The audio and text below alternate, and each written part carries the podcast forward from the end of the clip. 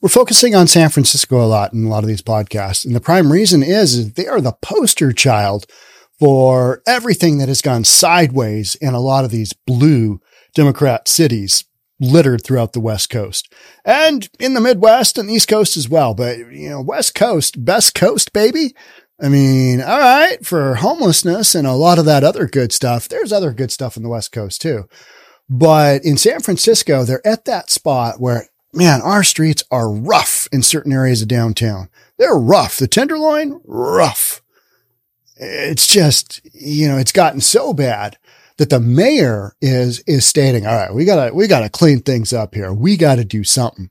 So we had kind of a little question and answer time with the San Francisco Police Department from some more alternative folks within the uh, supervisors within the community and police watchdog group. So police watchdog grills San Francisco Police Department chief about drug crackdown. They're trying to throw some folks in jail to clean up the streets and their very own politicians are like, no, we don't like that. That doesn't seem to make a lot of sense. That's what we got going on. I mean, this is literally what you got going on in San Francisco. Just a bunch of knuckleheads. Let's read about them. Commission also passed 911 non-police alternative program CART. They praised evidence-based approach in contrast to drug arrests. We have proven that anything other than arresting people is just not going to have much of an impact on this particular topic because you got to get you got to get people off the streets. And one way to do that is to arrest drug dealers, give them long terms. But in San Francisco, you can arrest them all you want. District attorney isn't going to really do much, right? Just not going to do much.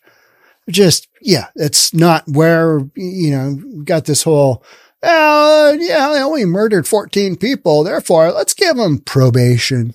Let's give them probation because we know deep down inside that killer, there's a good person lurking in there and we believe in them. Just like having compassion for people living in a tent, killing themselves through drugs. Yeah, it's very compassionate. Yeah, I'm full of compassion. I'm okay with that. It's all right. Riff raff on the streets. That's good. I mean, they're mostly peaceful with their drugs. Police commissioners held a lengthy and testy probe with San Francisco Police Department Chief Bill Scott on Wednesday night, questioning him over the mayor's promise to arrest drug users and dealers through a recently announced unified command center. So we got a unified command center. We're going to arrest our way out. We're going to get, we're going to get just a little bit of public safety back. Are we in San Fran? Are we? We don't know yet because we don't know how this, how is this going to go. We don't have much in the way of deets, right? The center, formerly called the Drug Market Agency Coordination Center, Drug Market Agency Coordination Center. Can't they have simpler names? It was established Monday at an undisclosed location in Civic Center as a hub for agencies to strategize and implement a recently announced crackdown on open air drug markets, which includes arresting people publicly using drugs. Does that sound familiar? Does that sound familiar? Anyone? Anyone? Portland? Yeah, Mayor Ted doing the exact same thing. Why? Because it's gotten so bad, he's politically forced to address it. Remember at one time, all these mayors were like, "Yeah, it's not so bad. I mean, people living outdoors, you know, they got a lot less COVID than everybody else living inside. I mean, you can say that out loud now and you won't be censored, but you know, before it would just be, good Lord, that is some blasphemy. It's okay to allow people to live outside. I mean, they're getting some fresh air, right? I mean, tents for everybody. Just let everybody live wherever. And now we're coming back on that going, you know what? That might not have been the greatest idea in the world any of these propositions that have legalized drugs, you know what? We need to reimagine and rethink our approach to to hard drugs because mm, it is not working out. How many, you know, hundreds of thousands of, of, of, of people are dying? 107,000 people last year died of, you know, overdoses. On th- this year, it's got to be more. It's got to be more. I was watching uh, something out of Portland and they were indicating, all right, we just found six bodies. Epic in the wrong direction. And they're thinking there's a bad batch of something with fentanyl in it and she's killing people. They found six bodies. This is like in the last 24 hours. They've also got a killer on the loose and six, six women and there's a common, common thread between them. serial mm, sexual assaulter. You just got all kinds of stuff in Portland going wrong direction. As the evening progressed and commissioners moved to the subject of arresting drug users, exchanges between the commissioners and San Francisco police chief Bill Scott grew increasingly tense. Oh, they don't like, they don't like arresting. They don't like putting people in jail. They just don't. Eh, it's okay. That killer's fine. Eh, they'll, they'll turn it around and, you know, outpatient therapy. They'll be good. They'll be a good person. Scott made it clear the priority of officials' crackdown on public drug consumption is to eliminate it from view. We're clearing it out. We're not solving it. We're clearing it off the streets. Huh. Yeah, because it's not good for tourism. It's not good for the Asian Pacific Economic Conference coming up, the APEC. It's not a good look for that. The, you know, people coming into that convention worldwide, you know, they've heard about some of the street conditions in San Francisco. Mm, but until you see, you know, a big homeless encampment first person and smell it, it's, it is, it is something that you need to experience just once in your lifetime. Go to a big city, walk around, look at the homeless encampment, look at the conditions, look at the amount of garbage, look at the needles, look at the tinfoil, look at the condition of the people in the encampment and, um, and tell me how that is compassionate towards your fellow human being. I, it's mind blowing, right? So it's not meant to solve addiction, the police chief is saying. People are horrified when they walk down the street. We are here to give them some relief to these people. Hmm. That almost sounds reasonable. Well, it's a cop. So it's coming from, you know, a pragmatic approach. Yeah, can't do much, but here's what we can do. We can arrest people doing open air drug usage and dealing. We'll at least get them off the streets. Is the district attorney in San Francisco on board with this? That's some of the questions I have. Because if you arrest all day long, that's fine. But if you don't, you know, if you're not putting people away in jail, are they going to arrest their way through all these drug dealers? I find that hard to believe. The bottom line is, is this should have never been allowed, but this is decade after decade after decade of progressive policy in action. And you are seeing the end result. And the end result, my friends, is not pretty. So Scott said eight San Francisco Police Department officers and one sergeant have been moved from their usual unit to focus on narcotics in the Tenderloin. I'm calling them task force officers, said Scott.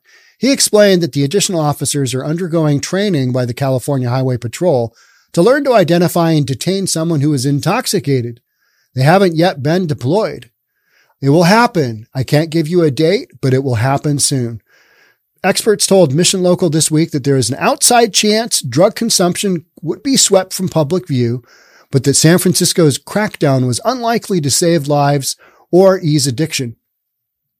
100% agree. It will not. It will not do any of those things. So then the article goes on to say that, hey, they're trying to figure out some programs that are going to work. Uh, we got pilots going on. Supporters at the meeting, including several police commissioners, pointed out that CART and similar programs could respond to street conditions in the Tenderloin instead of the police for less cost. So we're always, you know, coming up against that. But then the bottom line is, is you're going to have to have some force at some point, right?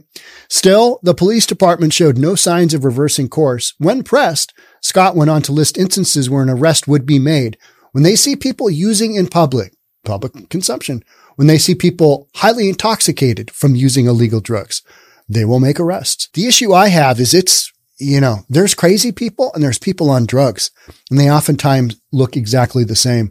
We haven't, you know, even touched on the mentally unstable that are just roaming the streets that are whacked out on drugs as well. I mean, you've just got a bunch of people that are, you know, mental and addicted and we're not really coming up with solutions that make a lot of sense because there really aren't any. You know, you can't, you can't just, there's no one size fits all for this this problem.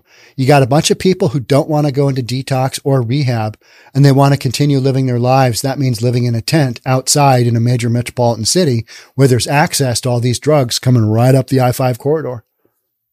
I mean, that's, it's not that hard to figure out. I mean, it's pretty much an open, not even a secret anymore, is it? It's just, this is what we're doing. So we're focusing on people who are actually using, he said, adding that it could include people who are down on the ground, slumped over, semi-conscious, somebody passed out. Okay. Are they going to arrest them? All right. So they're going to arrest them and those people sober up and then they're charged with what?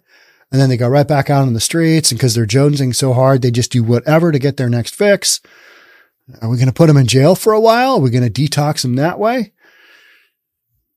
That's behavior that is unsafe and that people have been complaining about the most. It is unsafe and it's, it's just crazy to be around.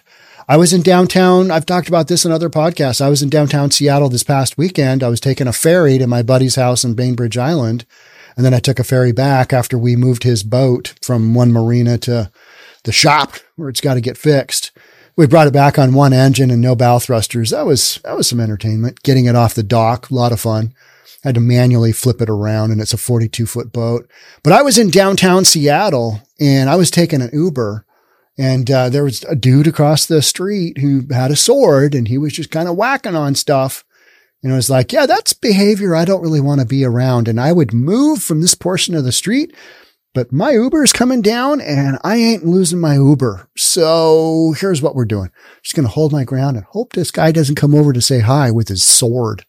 Know, stuff like that. You know, you're just like, you're doing what? You whacked out on drugs and you got a sword?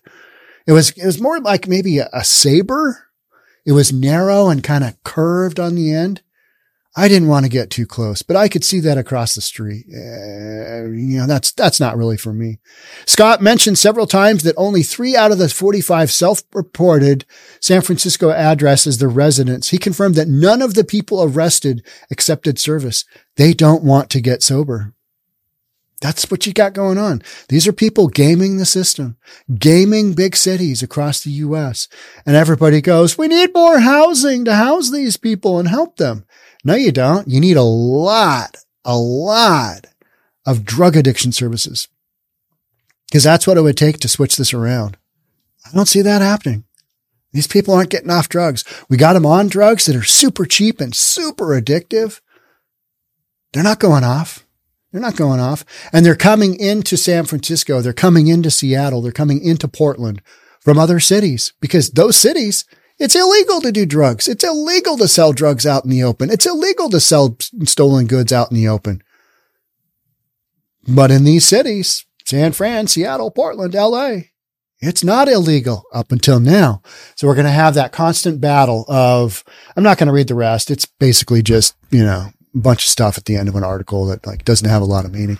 So I, it's my podcast, so I can just, you know, I don't really want to read that. Uh, that's some nonsense.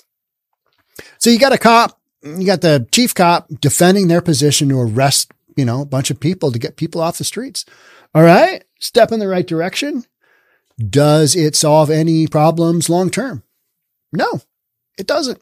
It doesn't. But it makes the city look a little bit better and appearance is everything, right? That's what I'm kind of thinking we got going on. You got to increase the appearance of some of these cities. You got to make them look just a scooch better because nobody's going to vote for you if you don't. And so much of this is elected, elected officials just going, oh, the conditions of our city that I inherited from the former politician were just horrible.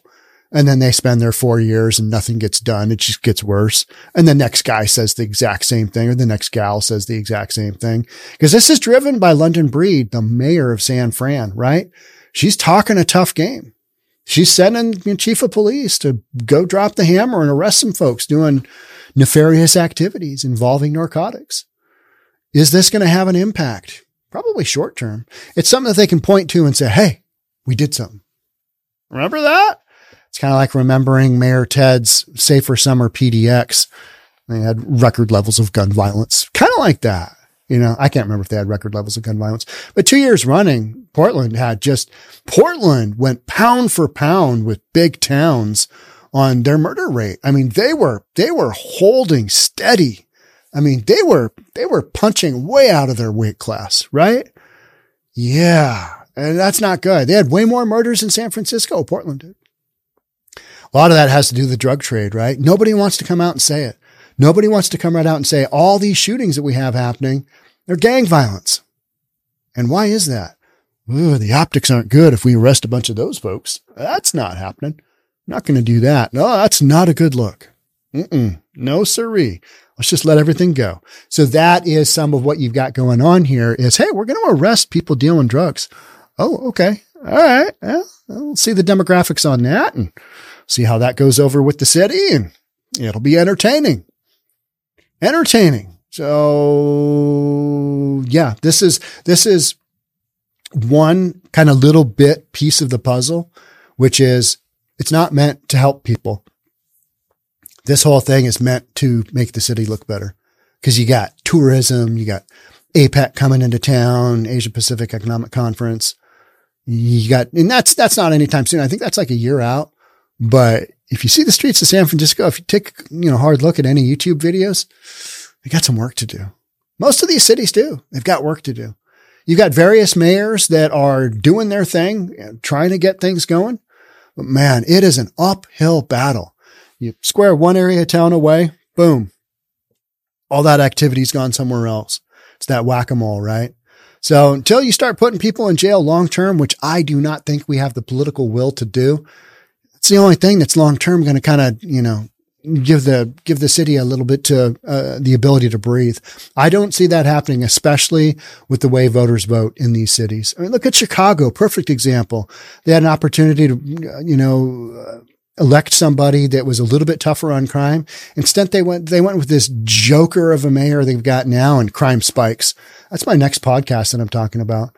Chicago crime. What was the stat on that? Uh, 38% during Brandon Johnson's first 30 days in office violent crime surges. Hmm, that's not good. That's also, all right, a lot of this stuff was happening as this guy took office, but it's on him. So get out the popcorn, enjoy the decline. Make sure you subscribe, hit that notification bell, because that's what we're doing. Hey, we got merch, cool stuff, bunch of other stuff. Check it out. It's on the channel. I'm not going to spend too much time pumping that because that's, just not what I do. I read the news and do a little bit of real estate. That's what we're doing. Thanks so much for being here. I'll catch up with you in the next one. Bye for now.